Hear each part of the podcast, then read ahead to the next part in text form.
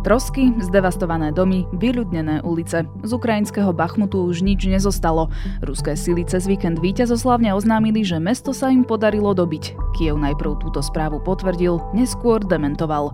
My sa dnes pozrieme, ako to so symbolom dlhotrvajúcich krvavých bojov skutočne vyzerá. Je streda, 24. mája, meniny majú Eli a Vanesy.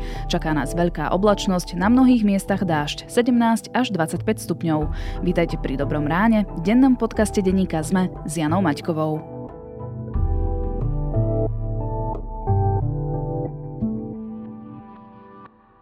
Dobrá správa na dnes. V živote už niekoľkokrát vyhral nad nepriazňou osudu – Sen o hokejovom triumfe sa košickému útočníkovi Hunterovi Fidgesovi splnil až zdvihnutím majstrovskej trofeje. Na Slovensko prišiel až zaliašky. Ako 10-ročný sa po autonehode prebral z kómy, ale prišiel o mamu. O 6 rokov neskôr prežil ďalšiu nehodu a v Lani mu diagnostikovali rakovinu, s ktorou bojoval 5 mesiacov. Mladý americký hokejista tvrdí, že to zmenilo jeho pohľad na život. Košice si zamiloval a tým nazval po víťazstve skutočnou rodinou. A to bola dobrá správa na dnes. Dobré správy na každý deň vám prináša Slovenská sporiteľňa. Premente s nami svoje sny na budúcnosť. Budúcnosť je vaša.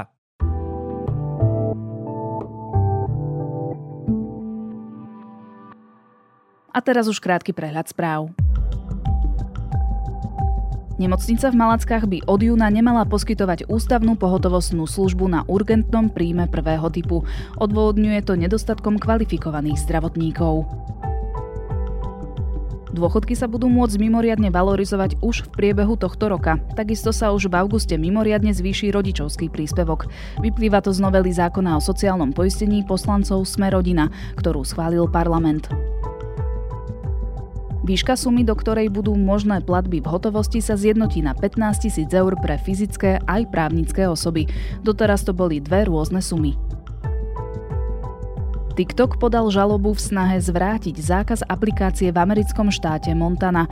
Zákon podľa čínskej firmy porušuje práva na slobodu slova a je založený na špekulácii, že by sa Peking mohol dostať k údajom používateľov. Montana ako prvý americký štát vôbec zakázala TikTok. Národná transfúzna služba eviduje pokles zásob krvných skupín B a 0 s negatívnym RH faktorom. Apeluje preto na darcov, aby pomohli a darovali krv.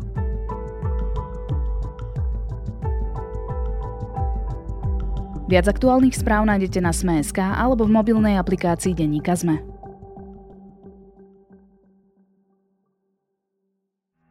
Bachmut padol, úplne sme ho obsadili, hovorí šéf Wagnerovcov Evgení Prigožin na videu natočenom v sobotu z centra zničeného ukrajinského mesta.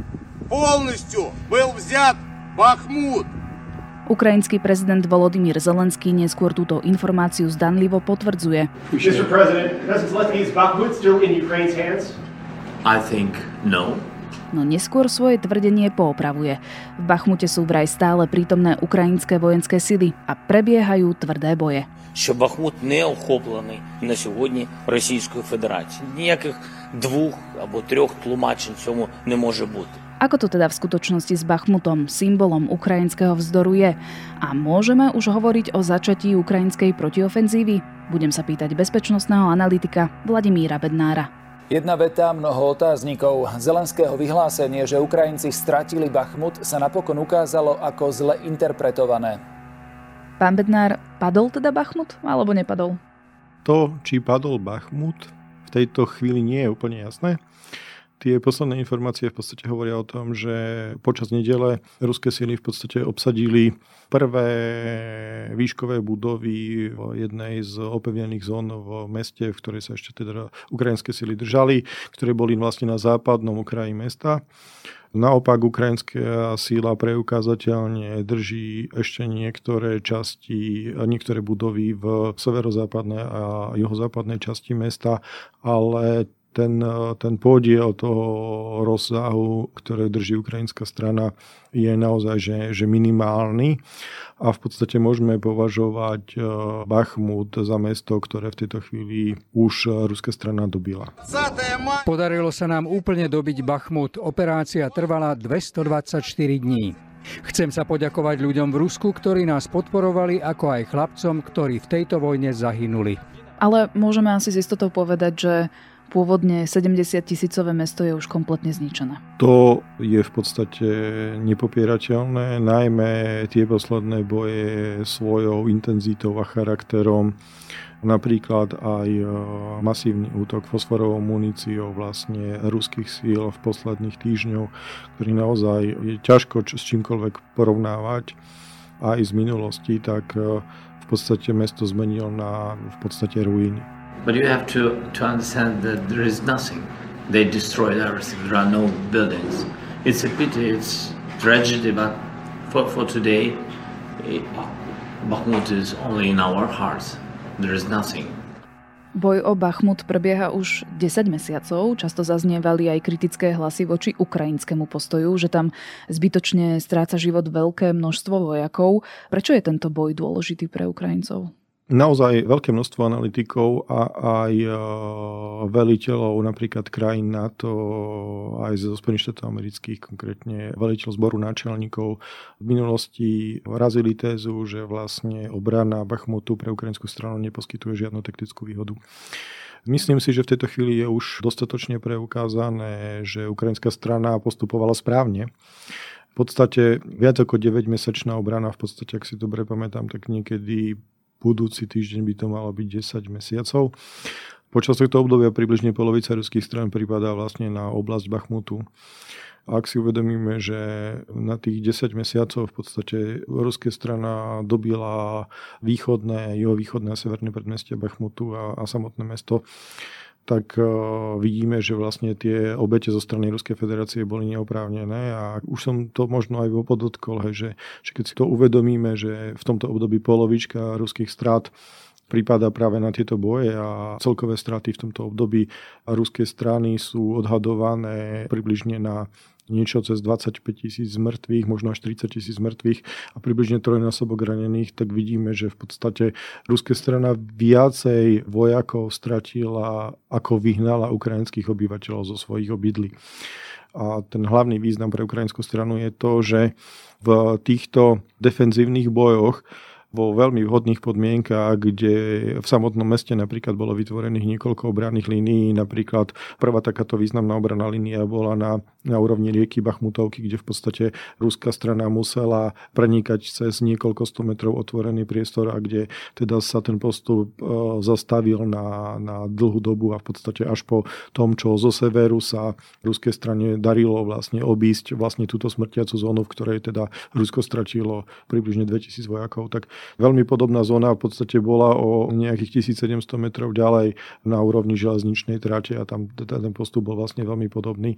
A tu vidíme ten samotný význam, pretože ukrajinské straty vlastne v týchto bojoch boli výrazne menšie a teda výrazne to oslabilo ruské sily. Môžeme to teda zhrnúť tak, že ak by Ukrajinci nenastojili na to, že bránia Bachmut toľké dlhé mesiace, tak by sa Rusi viac rozpínali smerom na západ? To si myslím, že by celkom nebola pravda. Myslím si ale, že v tejto chvíli tá situácia by zďaleka nebola taká priznivá pre ukrajinskú ofenzívu. Ruské síly by boli o mnoho menej vyčerpané.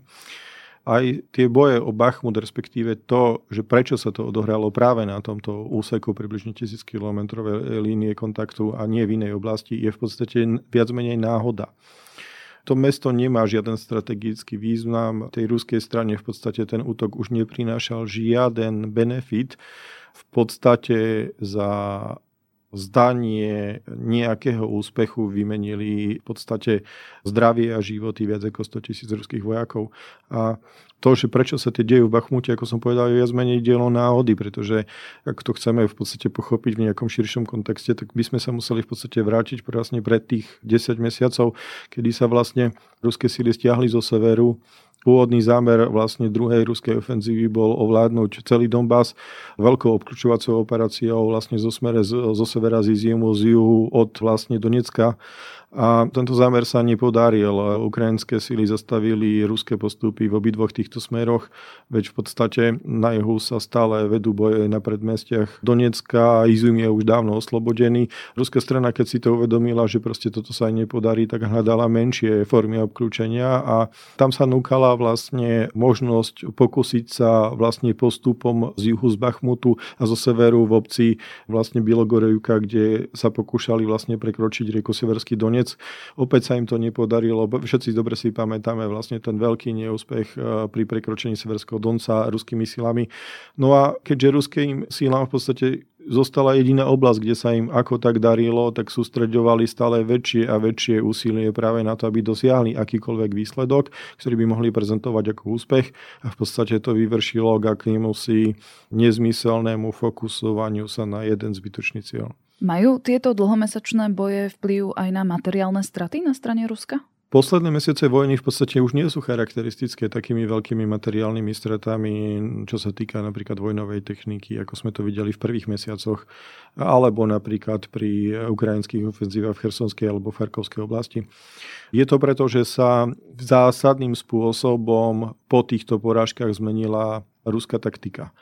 Rusko už po týchto porážkach malo také zásadné nedostatky výzbroje, myslím teraz rozličných technických zbrojných systémov, ako sú napríklad tanky, bojové vozidla, pechoty a tak ďalej, že uvedomujúc si vlastne týchto nedostatkov zmenila taktiku. V podstate nám sa to možno v tejto chvíli zdá až e, možno chore, hej, že tá súčasná bojová taktika Ruskej federácie, ktorá sa viac menej opiera o, o útoky menších peších jednotiek podporované v podstate delostreleckou, masívnou delostreleckou palbou v rámci tých možností, ktoré teda ruská strana má, pretože už ani zďaleka v tejto chvíli nemá ani k dispozícii také zásoby delostreleckej munície, ako sme to videli napríklad v lete minulého roku, tak v podstate nám sa táto taktika môže zdať veľmi podobná tej, ktorá sa realizovala vlastne za prvej svetovej vojny a je to to vlastne naozaj spôsobené tým, že, že v skutočnosti tá ruská strana bola vyčerpaná v istých oblastiach už v lete minulého roku. Vy ste už spomínali, že Bachmut nie je vôbec žiadne strategické dôležité miesto, skôr je to akýsi symbol alebo synonymum najkrvavejších bojov na Ukrajine. Bolo by to ale pre Ukrajinu akési morálne zlyhanie, ak by o Bachmut prišlo? Istým spôsobom je Bachmut e, aj symbolom na ukrajinskej strane, práve preto, že tie boje sa tam vedú 10 mesiacov. Ale reálne samotná strata Bachmutu v podstate naozaj pre ukrajinskú stranu neznamená de facto žiadne zníženie jej schopnosti brániť sa.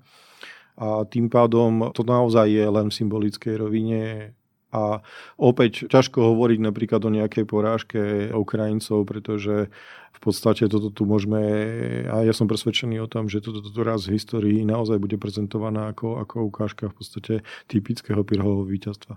Vedú sa aktuálne na Ukrajine podobné boje ako o Bachmut, aj o iné miesta? V tejto chvíli sme svedkami toho, že prakticky drvivá väčšina bojov, respektíve aktivít ruskej strany sa naozaj odohráva vlastne v oblasti Bachmutu.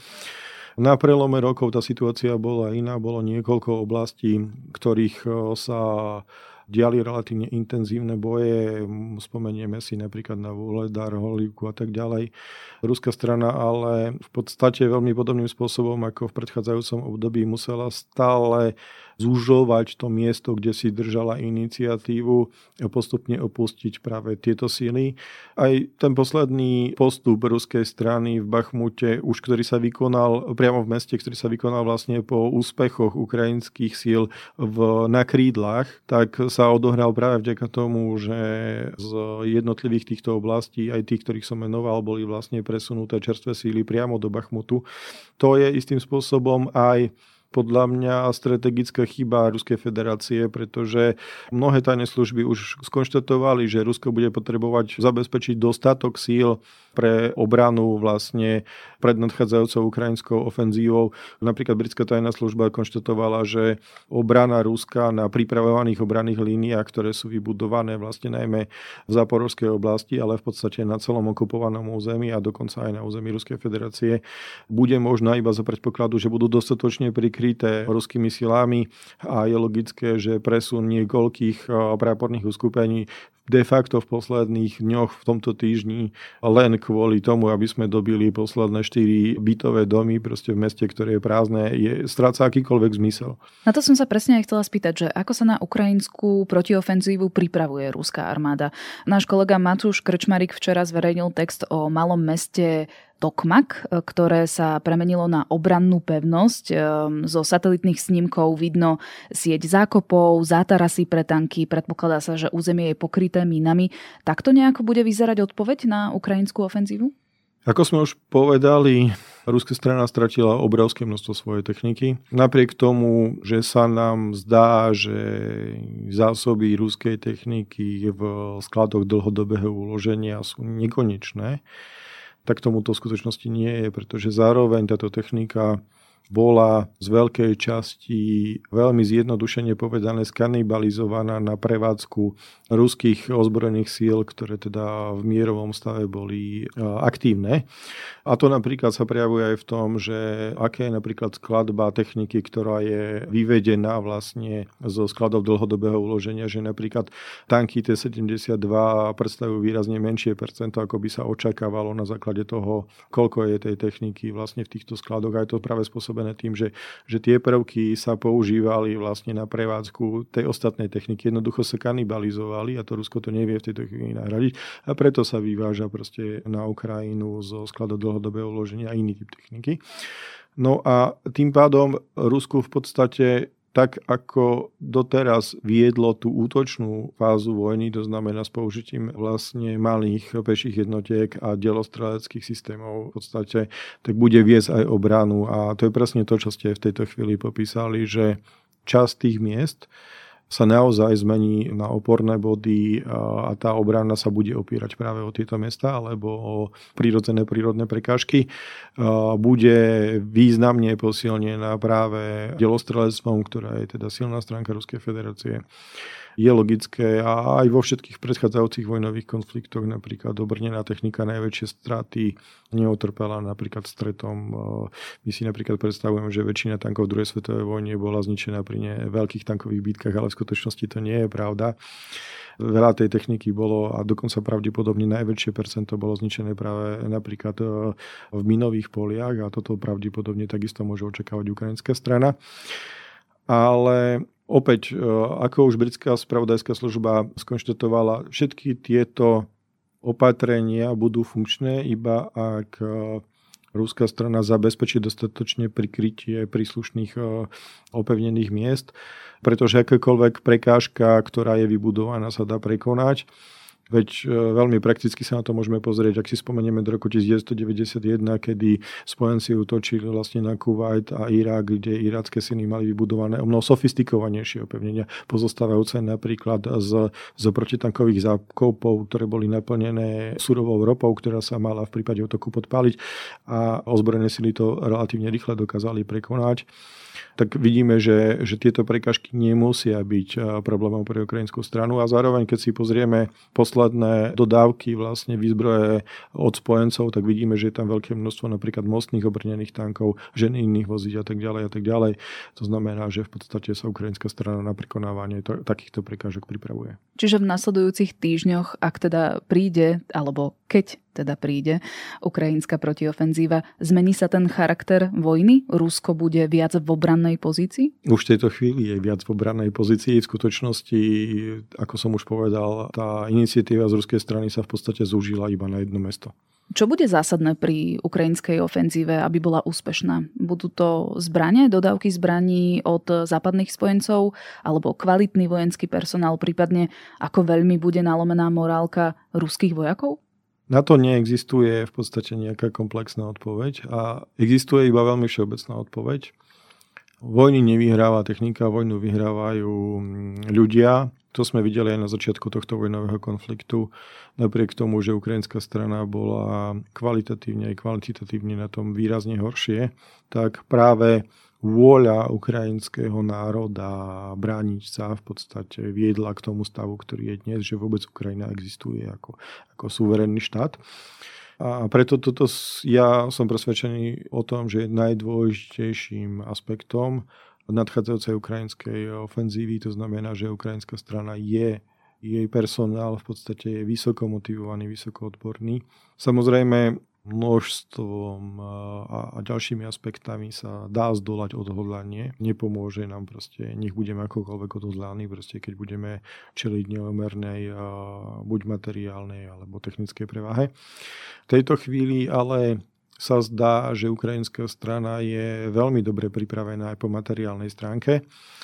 Z uniknutých tajných dokumentov spojencov, najmä teda Spojených štátov amerických a NATO vyplýva, že Ukrajina pripravila v podstate 12 eh, mechanizovaných brigád na, na ofenzívu.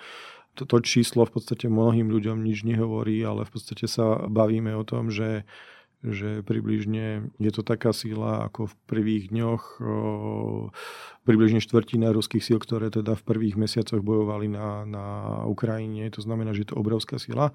V podstate je vysoká pravdepodobnosť, že ukrajinské síly vytvoria lokálnu preváhu počiatnú takú, aby, aby dokázali zabezpečiť príslušný postup. V podstate by sa tá karta mala obrátiť. Tam ale veľmi dôležitý aspekt bude hrať to, že či sa dokáže ukrajinská strana dať aj tú dynamiku tomu postupu. Tak ako sme to videli v Charkovskej oblasti, veľmi zjednodušene pamätáme si všetky, všetci na tie memečka, ktoré hovorili o tom, že nikto nestiaka tak rýchle utekať ako, ako ruské sily. Tá situácia je ale v tejto chvíli naozaj iná, veď práve reakciou práve na ten ústup ruských síl, v podstate budovanie príslušných línií opevnení do hĺbky, že tých línií je koľko, aby sa tie, tie ustupujúce ruské síly mali kde zachytiť. Vo všeobecnosti teda toto bude druhý veľmi dôležitý aspekt, že či sa podarí vrátiť dynamiku na boisko, pretože v tejto chvíli naozaj to, čo sa deje na linii kontaktu, tak zo všetkého najviac to možno pripomína Prvú svetovú vojnu. A kedy k protiofenzíve dôjde? Opäť, keď sa oprieme o tie materiály, ktoré teda unikli, ukrajinská strana, respektíve spojenci v spolupráci s ukrajinskou stranou, pretože 9 z tých brigad malo byť vycvičených eh, v spojeneckých krajinách, mal byť ukončený výcvik vlastne na konci apríla. Je logické, že tie síly sa musia presunúť z výcvikových lokalít v západnej Európe alebo vo východnej Európe, pretože ten výcvik sa udial aj v Polsku, v Českej republike a tak ďalej. Tak e, budú sa musieť e, dopraviť na Ukrajinu. To sa nedieje za jeden deň. Už len preto, čo sme si pred chvíľou povedali, že to je obrovský rozsah, je proste to logistický problém. Veď stačí si spomenúť práve na ten rok 1990, kedy nám viac ako pol roka trvalo, proste, kým sa spojenci pripravili na ofenzívu do Iraku. Proste nie je to niečo, čo by sa udialo za, za deň. Na druhej strane na konci tohto mesiaca, to znamená naozaj, že v každých týždňoch tá ofenzíva reálne môže prísť, ak by vznikli vhodné podmienky. Ale to neznamená, že zase keď tie sily presuniete na boisko, takže proste hneď v ten deň môžu udrieť. Videli sme to práve v Kersonskej oblasti pri predchádzajúcej ukrajinskej ofenzíve, že tá nebola plánovaná, ukrajinská strana využila to, že ruská strana urobila chybu a presne to sa musí stať. E, ukrajinská strana proste musí nájsť, ako by som to povedal, vhodné miesto a vhodný čas na to, aby vykonalo ďalšiu ofenzívu. A to samozrejme nikto nevie predvídať, kedy bude. A tam si treba uvedomiť aj ten aspekt, že ukrajinská strana naozaj že nemôže vykonávať e, bojovú činnosť takým spôsobom ako ruská strana, pretože Ukrajinci nemôžu akceptovať podstate neobmedzené stráty, tak ako Ruská federácia. Musia si aj počas útoku udržiavať mieru strát výrazne nižšiu, niekoľkonásobne nižšiu, ako bude na strane ruskej. A toto je naozaj že veľmi, veľmi, veľmi ťažké. Napriek tomu, že sa to teda ukrajinskej strane zatiaľ darí, tak eh, z histórie málo takých prípadov, kedy, kedy sa takéto niečo podarilo. V pondelok sa boje presunuli aj na ruské územie, respektíve do Bolgorodskej oblasti, čo je hranica medzi Ruskom a Ukrajinou. Čo sa tam vlastne stalo a či už vieme, kto je vlastne za tým? Vo všeobecnosti nejde o prvý takýto útok a ja, ak si dobre pamätám, tak eviduje minimálne dve podobné. Čo sa zmenilo je rozsah vlastne tohto útoku a k tomu, že sa vlastne k tejto, nenazval by som to úplne celkom vojenskej operácii, skôr povedzme, že incidente prihlásili aj iné síly ako v predchádzajúcom prípade. Zatiaľ, čo tie predchádzajúce útoky organizovala jedna zo ruských skupín pôsobiacich na Ukrajine, ktorá bola vnímaná ako extrémne pravicová a tak ďalej. Tak v tejto chvíli podľa tých vyjadrení, ktoré sú, respektíve podľa tých mediálnych výstupov, ktoré s tým súvisia, sa zdá, že do tohto útoku sa zapojili aj ďalšie ruské skupiny, ktoré pôsobia na Ukrajine a bojujú na strane Ukrajiny. Možno aj to, vďaka tomu je vlastne ten rozsah výrazne väčší, pretože sa podarilo v podstate ako keby zorganizovať v podstate viacero mocenských prúdov Rusov bojujúcich na strane Ukrajiny. No a tam je veľmi dôležitý moment, že istým spôsobom táto operácia nevyhovuje aj ukrajinskej strane. Vieme, že v niektorých prípadoch západné krajiny veľmi citlivo vnímajú potenciálne riziko eskalácie práve tohto vojnového konfliktu. Vieme, že táto téma sa pravidelne objavuje v diskusiách na medzinárodnej politickej scéne. Vieme, že napríklad Ukrajina teraz e, v posledných dňoch dala prísľub Spojených štátov americkým, že lietadla F-16 nebudú použité na otoky na územie Ruskej federácie. Samozrejme za, za územie Ruskej federácie sa nepovažuje územie Krymu, ktoré je natívne považované za, za územie Ukrajiny, ktoré je momentálne okupované v zmysle medzinárodného práva. A preto to nevyhovuje ani ukrajinskej strane. Na druhej strane ukrajinská strana de facto tichým spôsobom tieto aktivity toleruje je pochopiteľné, že na línie kontaktu v podstate na bývalej rusko-ukrajinskej hranici, kde dennodenne prebiehajú delostrelecké prestrelky a, a sme svedkami toho, že aj z jednej a z druhej strany v podstate pravidelne sú zaznamenané prieniky vlastne menších skupín špeciálnych jednotiek, tak um, že toto nie je proste nejaká taká oblasť, kde by ukrajinská strana naozaj že nevedela, že takéto niečo sa deje, obzvlášť keď preukázateľne zdokumentovanie na základe napríklad už aj overenia zo strany Orixu sú tie sily, ktoré prenikli na územie Ruskej federácie, boli napríklad vyzbrojené americkým e, obrneným vozidlom kategórie MRAP Max Pro. To znamená, že, že naozaj, že ukrajinská strana ako keby tichým spôsobom toleruje tieto činnosti, ktoré ale nekoordinuje a podľa akejsi zásady nepriateľ môjho nepriateľa je vlastne môj priateľ. Predpokladáte, že budeme častejšie svetkami takýchto útokov, že konflikt nebude teda len v hraniciach Ukrajiny, ale sa rozšíri aj smerom do Ruska? My už sme toho svetkami veľmi dlhú dobu, veď v podstate druhý deň ukrajinská strana prostredníctvom balistickej rakety Točkau zautočila na ruské letisko nedaleko Belgorodu vtedy zničila ruské lietadla Su-30, ak si dobre pamätám, a bol to druhý deň vojny. Boli sme svedkami relatívne rozsiahlnej série útokov na ruské rafinérie v prihraničných oblastiach. Zároveň zjavne teda ukrajinská strana má po celom území Ruskej federácie umiestnené špeciálne skupiny sabotážne, ktoré sú s najväčšou pravdepodobnosťou zasobované prostredníctvom dronov tie informácie o tom, že ruská strana nachádza drony, častokrát e, nejde o drony, ktoré by boli samovražedné a otočili, ale boli zaznamenané prípady, kedy tie drony prevážali pripravené baličky výbušnín, ktoré boli ešte zabalené. V podstate tie drony slúžili ako, ako dopravné malé lietadlo pre nejakú skupinu, ktorá pôsobila v okolí Moskvy. To znamená, že, že v tejto chvíli sa to naozaj deje sme svedkami toho, že nie len teda na zemi Krímu, ale aj v ďalších oblastiach útočia už spomínané samovražedné drony a tentokrát ukrajinskej strany. Čo ale treba zase naopak pozitívne hodnotiť je, že ukrajinská strana naozaj že relatívne systematicky vyberá vojenské ciele, to znamená, že tu nie je to možné úplne porovnávať napríklad so strategickou kampaniou Ruskej federácie prostredníctvom strel z plochov leto a samovražených dronov, ktorú sme vlastne boli svetkami celého zimy. Hej.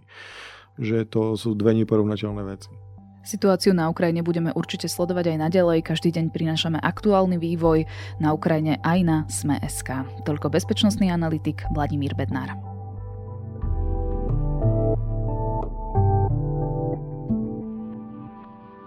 Ako dlho trvá vývoj moderného zubárskeho kresla, ktoré vyrába a distribuuje slovenská firma s piešťam do celého sveta? Volám sa Adela Vinceová a aj túto otázku som položila Tomášovi Nerádovi, konateľovi spoločnosti Diplomat Dental, ktorý riadi ich vývoj a výrobu a zamestnáva takmer 200 ľudí. Ak chcete vedieť, aké náročné bolo prebrať firmu po otcovi, zakladateľovi spoločnosti, následne omladiť a obmeniť kompletný manažment a zároveň si zachovať dôveru u zamestnancov, vypočujte si rozhovor, ktorý je nielen o zubárskych slovenských kreslách. Piatú sériu podcastov s názvom Prečo práve oni o úspešných slovenských podnikateľoch vám prináša EY a nájdete ho vo všetkých podcastových aplikáciách.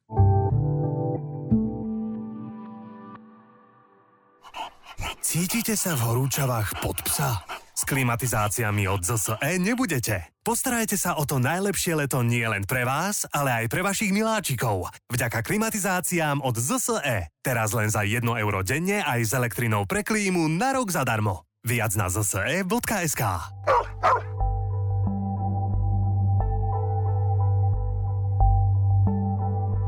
témou súvisí aj môj tip na záver. Firma Maxar Technology vyhotovila satelitné snímky Bachmutu a porovnala ich s fotografiami z pred roka.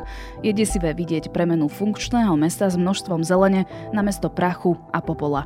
No príde mi dôležité si aj po dlhých mesiacoch vojny neustále pripomínať, za čo všetko je ruská armáda zodpovedná. Porovnávacie snímky nájdete v článku na Sme.sk s názvom Rok bojov o Bachmut. Satelitné snímky ukazujú devastáciu ukrajinského mesta. Ak hľadáte niečo na počúvanie, vychádzajú aj podcast Zoom a vedátorský podcast o elektróne. Na dnes je to všetko. Počúvali ste Dobré ráno, denný podcast denníka ZME s Janou Maťkovou. Do počutia opäť zajtra.